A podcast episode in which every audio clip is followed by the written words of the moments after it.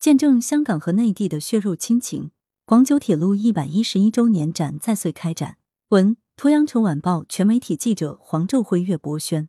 今年七月一日是香港回归二十五周年纪念日。当天，风雨广九家国路广九铁路一百一十一周年展在广州铁路博物馆开幕。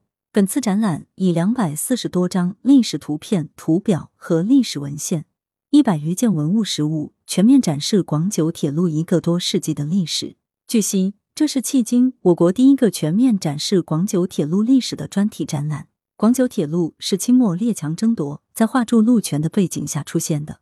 一九零七年，清政府与中英银公司在北京订立广九铁路借款合同，合同规定，英国贷款一百五十万英镑给清政府修建广州至香港九龙之间的铁路，华界之内广州大沙头至深圳罗湖桥的铁路华段由中英银公司代发债券支付。还款期限三十年，以本路财产及未来营业收入为担保抵押。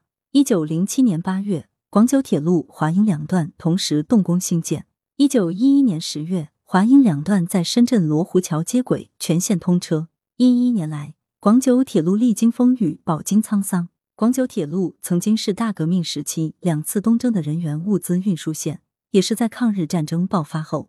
冒着日寇的弹雨抢运战备物资的抗日铁血之路。广州沦陷之后，中国共产党领导的抗日武装战斗在广九线两侧进行了艰苦卓绝的抗战，更使这条铁路有着深厚的红色文化内涵。到二十世纪六十年代初期，为解决香港市场鲜活物资供应，中央政府开通供应港澳鲜活商品三趟快运货物列车，实行定期、定班、定点向香港运送鲜活物资。几十年间风雨无阻，每天有内地经深圳运往香港的活禽活畜，占香港市场供应量的百分之九十九以上。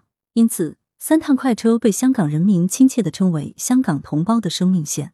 本次展览由广东省博物馆、广州鲁迅纪念馆、广州铁路博物馆主办，广东省流动博物馆承办。